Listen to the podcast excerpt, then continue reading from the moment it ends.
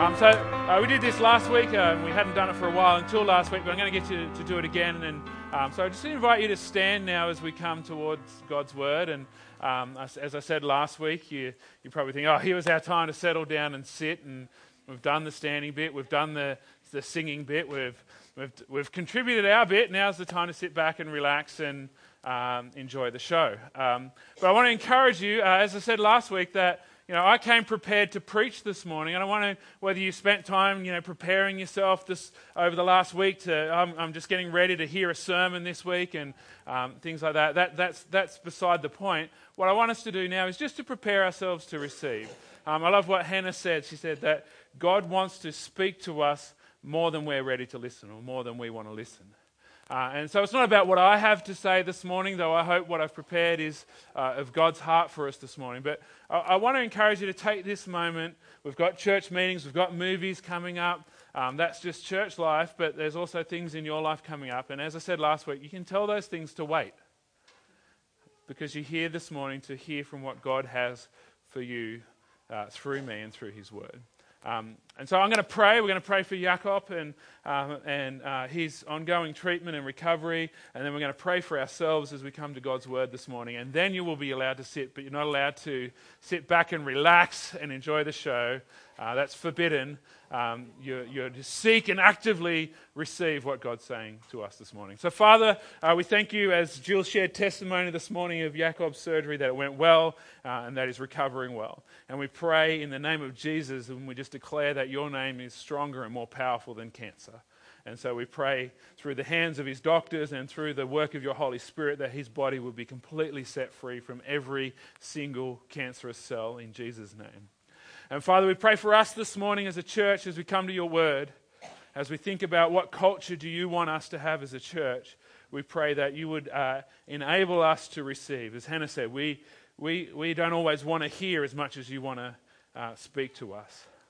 And so, above and beyond my words this morning, Father, I pray that you speak through the words of Scripture. And above and beyond that, even, I pray that you speak to us by your Holy Spirit this morning that your Holy Spirit would take this scripture, these scriptures, and, and like a two edged sword, divide to our very heart and speak to us and shape us.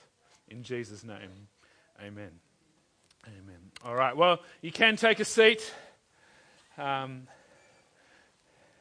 and so our, our, reading this morning is from Hebrews chapter 10. Um, and and uh, given time wise, it's great to have so many testimonies this morning. And it's. Uh, really encouraging. And, and some mornings we've got one, some mornings we've got uh, many, and it's great to create time for that and just let God speak through his actions in the life of us. And so uh, I'm just going to jump straight into it this morning. We'll, we'll, we'll, work through this passage and then look at some other things as we go. So if you've got Hebrews chapter 10, we're going to begin at verse 19. Um, um, and so Hebrews chapter 10, verse 19 begins with this Therefore, brothers and sisters, since we have confidence to enter the most holy place, by the blood of Jesus, by a new and living way opened up for us through the curtain, that is his body. And since we have a great priest over the house of God, let us draw near to God with a sincere heart and with the full assurance that faith brings, having our hearts sprinkled to cleanse us from a guilty conscience and having our bodies washed with pure water. And, and so this passage begins with uh, the writer of Hebrews saying, Since God's done all of this, since we have this access to God because of Jesus' death on the cross and, and using that death is a metaphor, as, as the scriptures tell us that as Jesus died upon the cross, the curtain that represented the barrier between people and God was torn in two. And he's saying that there's a new way opened up to us through that curtain, and that is Jesus' body has been rendered, torn apart, so that we might enter through into the presence of God. And so the writer of Hebrews is saying, because of all of this enormity of what God has enabled for us to step into his presence, let us draw near to God. And then he goes on to say, and let us hold unswervingly to the hope we profess, for he who promised is faithful. And then he says, and let us consider how we may spur one another on towards love and good deeds. Not giving up meeting together, as some are in the habit of doing, but encourage one another, and all the more as you see the day approaching. And so we've begun this series called Culture Code. And what we're exploring in this series is what should be the culture of the church. Not how we should, should we react to the world, how should we uh, be enmeshed with the world, uh, we're kind of putting the world to the side for the moment. That's the culture of the world, and saying, well, what does God say through His Word about how we should relate to one another in the church? And so we began by talking about love, and, and I said that love is the number one uh, defining cultural uh, key to, to the church. That it's the thing that should define everything about the culture of the church. And so, in a real sense, everything flows out of that. Last week we spoke about honor, that, that the church is a place where everybody from the, from the, the, the top of the tree uh, if there's a tree to be the top of in the church, from the top of the tree to the very roots of it, from the head of the body to the toe, uh, the, the, the, parts that the world would honor and the parts that the world would not honor, uh, the church is a, is, should be a culture in which every single person is honored. And so this week, I want to grab hold of that last little part of that passage we read uh, and, and some other passages and talk about the church should be a culture of encouragement. That these are the cultural codes, in a sense love, honor, encourage. And so uh, you might be thinking, well, what's the difference between honoring somebody and encouraging them? If we look at this, it's, it's kind of uh, in this verse, talks about encouraging one another. And but what's the difference between honoring one another and encouraging them? And, and uh, I'd say that there's not a, always a hard line between them. Uh, Carl had a great phrase this week, whether he made it up or not. I want to honour him for saying it, and it just was an aha moment for me. He wasn't talking about this, he was talking about something else. But when we draw hard lines between things and, and, and try and really clarify that line, often we, what we end up doing is leaving a gap. And so there is an overlap between encouragement and honor, but I want to suggest that honoring somebody is seeing the value in them and expressing value for that person just as they are. But encouragement, literally, it means to give courage. To give courage and confidence is to speak and act towards them in a way that helps them, gives them courage to become who they're called to be. And so, honoring is seeing the value and saying and, and, expressing the, the value for that person just as they are. It's overlooking the things that we might uh, categorize as devaluing or de- reasons for lessening our honor of them and saying they are, they are a person of honor because God gave the most precious thing for them, so they could not be of more value. But encouragement is speaking and acting in a way that gives people courage and confidence to become who they're called to be. And so the writer of Hebrews says, uh, Let us spur one another on towards love and good deeds. Let us, you know, poke each other in the ribs and, and keep each other going and, and, encourage one another towards the love and the good deeds we're called to do. Let's, let's encourage each other to step into our true identity in Jesus Christ. Because the scripture says that we were called, saved for good deeds that have been prepared in advance for us.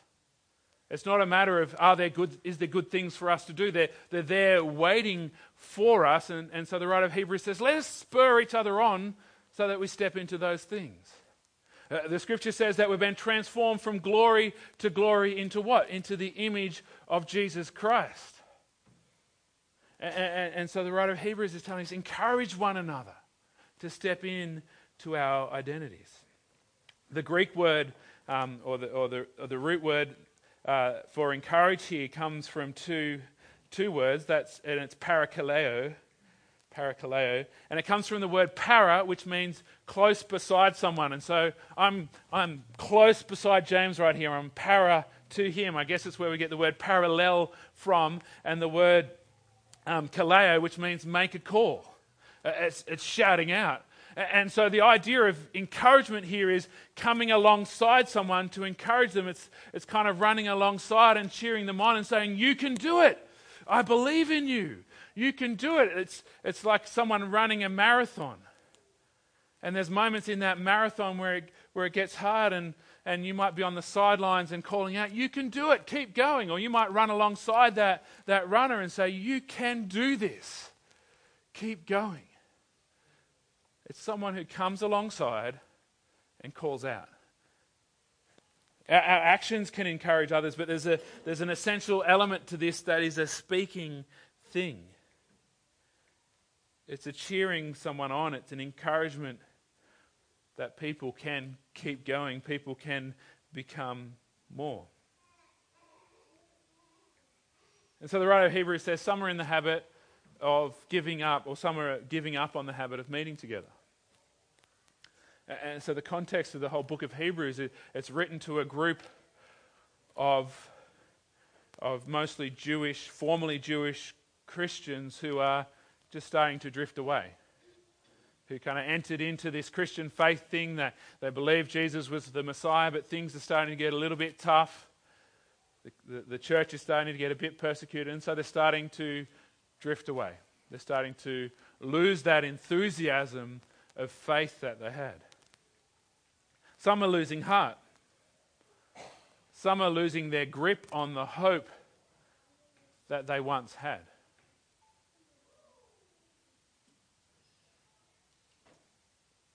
And so, if we can identify with that, we're, we're, we're, perhaps not persecuted in Australia, though sometimes we, we lose some privilege and, as, as a church and we think, oh, that's persecution. Um, but I think we've got a ways to go in Australia before we are really facing real persecution. But we can identify with that idea of, of just losing our grip a little bit at times, of, of things getting a bit hard in a season in life and, and, and, and just kind of like, oh, just, I just. Uh, I'm just going to have a break. I'm just going to take it easy. I'm just going to take a step back. And so this isn't a criticism of having a Sunday off, and I'm not intentionally not focusing on the, on the don't give up meeting together, but, I, but, but the context of this is that people are losing hope. People are losing enthusiasm. People are starting to wonder if it's all worth it. And so, in that context, the writer of Hebrews says, Let us spur one another on. Let us encourage one another. Let us come alongside those that are starting to lose hope, that are starting to stumble, that are starting to, to lose enthusiasm, and let's cheer them on. Let's call them up into who they're called to be, into what they're created to be, into the good works that God has prepared in advance for them to do. And I love that, that line. It says, Let us consider how we may spur one another on. I love it because it, it suggests that there's a whole bunch of intentional thought here. So sometimes we, we wait until we feel like we, we're an encouraging person. We wait until I'm feeling great, I'm kind of on the top of the world, and so I'm ready to encourage. But that's not what it's saying here. It's not saying if you're in a good mood, try and think about encouraging others. It's saying, let us consider, let us make the choice to spur each other on. Let us consider how we might do that. Let's think about the ways in which we might choose to encourage one another in the church, to spur one another on, to say, You can keep going, you can do it. Um, the writer of the Hebrews was a big believer in encouragement because we can jump back to uh, Hebrews chapter 3 um, and the writer of Hebrews tells us how often uh, he or she believes that we should encourage one another. Hebrews chapter 3:13 says, "But encourage one another daily, as long as it's called today, so that none of you may be hardened by sin's deceitfulness." I just love that. Encourage one another daily as long as it's called today. Um, if you've got the YouVersion notes, you'll notice I've titled that only encourage other people on days ending with Y. And so I want to say this morning today is called today. And so the Bible, God's word tells us that today is a day that we should be encouraging one another. And I want to tell you something else. Tomorrow, when we get there, that will then be called today. And so tomorrow, when we get there, will be called today, and that's a day that we should be encouraging one another.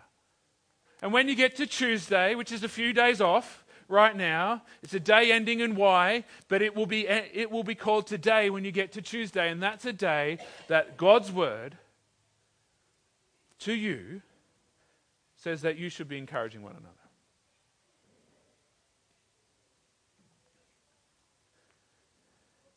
We only encourage one another in days ending in Y. And so, what this is saying is it should be our habit. The culture of the church should be a habitually encouraging community. Uh, so much so that you know, we, we, we need to develop habits. It takes effort to get habits going. Some people say it takes 20 days, some take, takes 30, some people take 60. It's actually the, the bigger the thing that you're trying to create a habit out of, the longer it takes. But, but we should be a place that we've cu- cultivated this habit within ourselves and within our community that encouraging one another becomes our impulse. That you can't spend time with a member of your church family and not come away having been encouraged. And you might be thinking, oh, you know, he's a bit over the top. He's gotten excited about this encouraged thing this morning. But I want to suggest that this is what our culture should be that we do not have a conversation with a brother or sister in Christ in which we do not speak or act in a way that is intended to encourage them.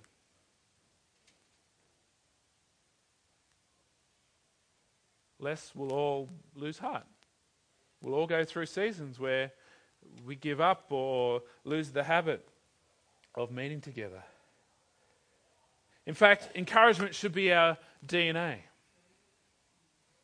Our DNA should be one of encouragement. We have the God the Father, our Father who shaped us, is an encourager. In fact, the, the, the Holy Spirit, the third person of the Trinity, one of the, the names given to him by Jesus in John 14 16 is the Paraclete, which is the same word structure as parakaleo of coming alongside and cheering on. And so the Holy Spirit, one of his roles in our life is to come alongside us and say, You can do it.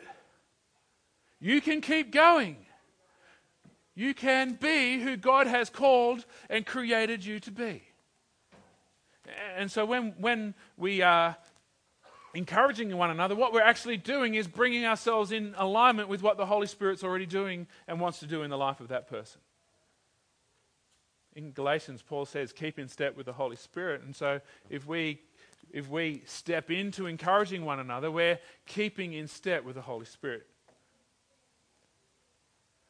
And so as we begin or, or continue or seek, seek to ramp up this practice of encouraging one another, a good question to ask is Holy Spirit, how can I encourage this person? What would you have me say to this person to give them courage and confidence to step into who God's calling them to be?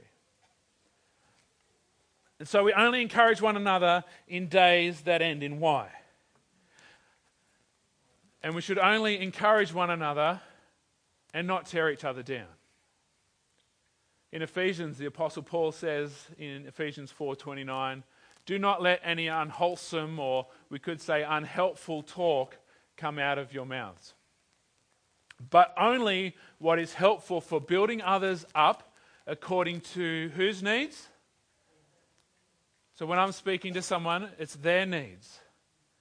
So what I say to you should be shaped to build you up according to your needs, that it may benefit who?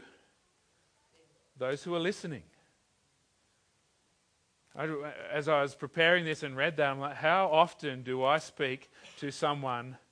I just want to give you a word of encouragement or something like that, but it's really about getting them to do what I need them to do for me. And so the Apostle Paul says, Don't let anything come out of your mouth that's unwholesome or unhelpful, that's going to tear them down or cut them down to size. We have this great uh, spoken about this culture in our country. I would call it a cultural contagion of the tall poppy syndrome. Where someone kind of is doing well, and so our response is, ah, oh, got to cut that guy down to size, got to cut that woman down to size. Or we have this idea of, oh, I don't want to give someone a big head by encouraging them. So the Apostle Paul says, God's word says, be careful with your words. Use them to build up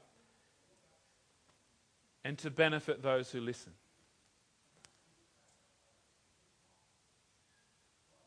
It doesn't take a genius to find things about a person that if you spoke them out to them would tear them down. We're all human.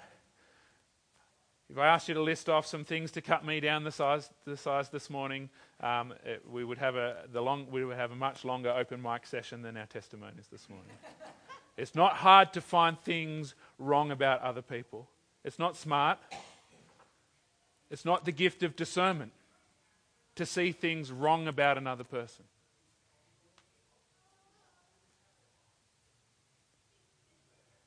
We're called to use our words not for our benefit, not to seem smart and cut people down to size, but to build others up for their benefit. That doesn't mean that encouragement doesn't ever involve pointing out a way that something might work better in someone's life, but the, but the intent is not, I can see something wrong about you. And I have a need for you to know that I can see that. The intent is I want to call you up, I want to build you up, I want to give you courage to step into who Christ has called you to be. See, the thing about real encouragement is it doesn't lead to pride, it doesn't lead to big heads. Real encouragement is humbling. Who's ever been really encouraged by someone and, and just someone spoken something over their life and, and built them up and, and called them into their destiny and identity? And that experience has actually been really humbling. See, true encouragement does not give you a big head. True encouragement leads to humble hearts, not big heads. And so we're called to encourage only in days ending with Y. We're called to build up, not to tear down. We're called to speak words of encouragement and identity and destiny into people's lives. And, so the scripture gives us a great example of that over and over again. God is the great encourager. That's why it's in our DNA. But I want to take you to Judges chapter 6, and I'm, I have not put the whole to Judges chapter 6. And I'm going to read from, from verse 1. And so this is of what's happening here. But this is a great example of what encouragement looks like. And so it says in Judges, and if you know the story of Judges, it's this kind of horrible side them essentially to their own devices, and they get conquered by a, a, foreign power and it's suffering, and then, or a judge is another name for that. So that's why we get the book of Judges. And so that's happening again in Judges chapter 6. Seven years he gave them into the hands of the Midianites. Because the power of, the Midian, of Midian wells in mountain clefts, caves, and strongholds. And so they, they hid. They spent their life. Whenever the Israelites planted their crops, the Midianites Amalekites and other eastern people invaded, they could not spare a living thing for Israel, neither sheep nor cattle nor donkeys. They came up with their livestock, the men and their camels. They invaded the land to ravage it.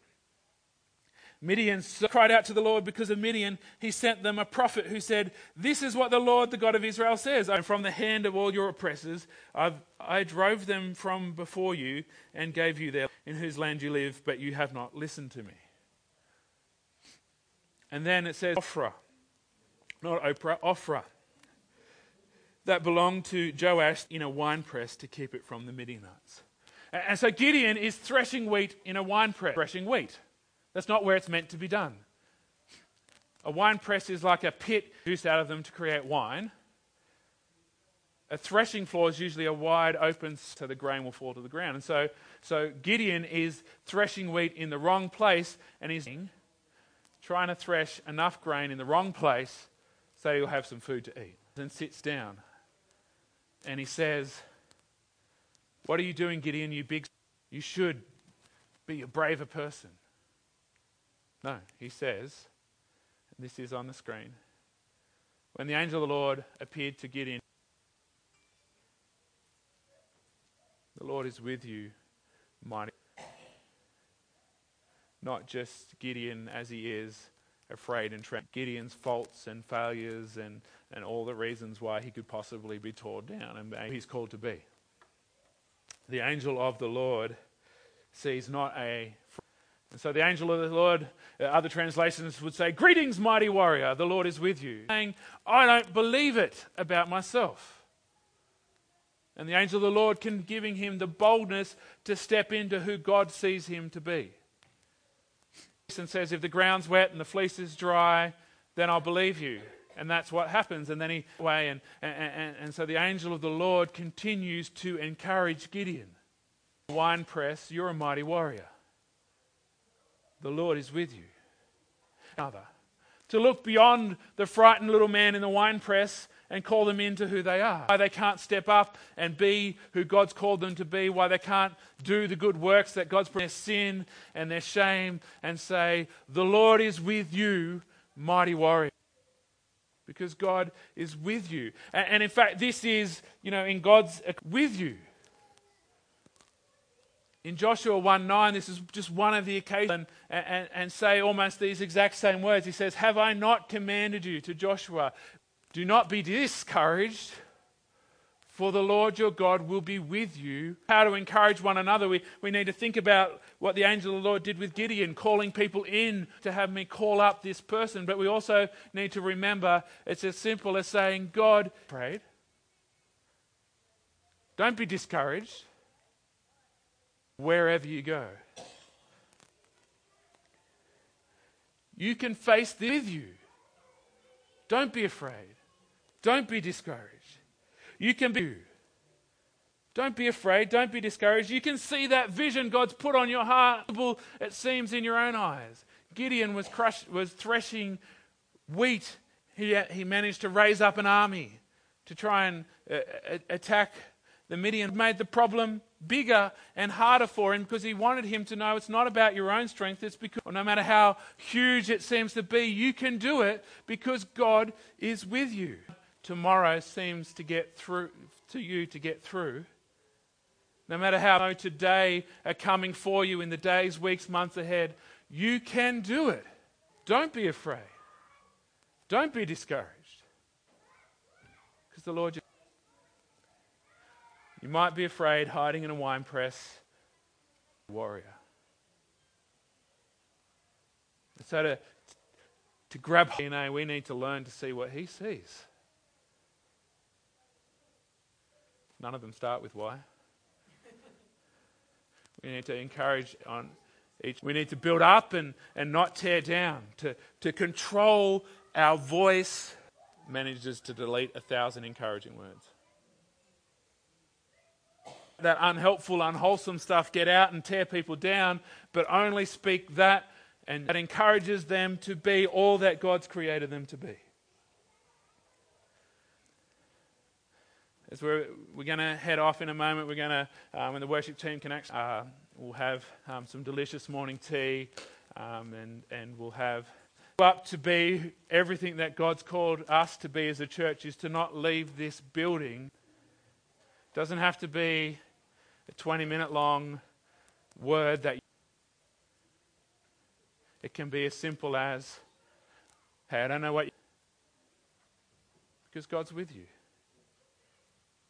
Let's encourage, remind each other God's with you.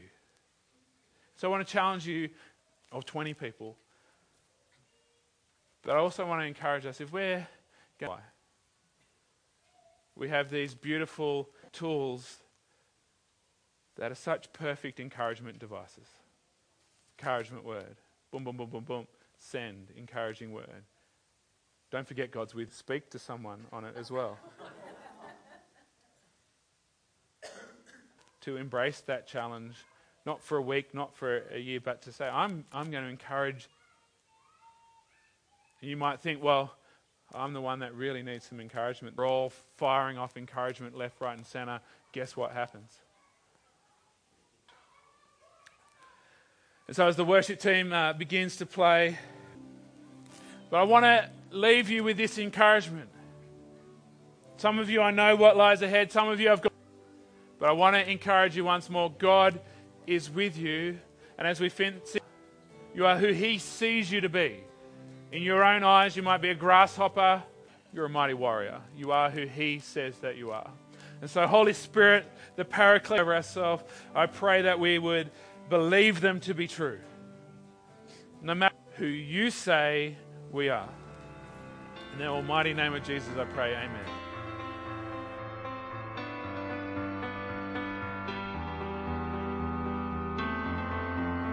If you've been blessed and encouraged by this message, we'd love for you to become a part of the Yass Baptist family. Log on to ycbc.church to find out more.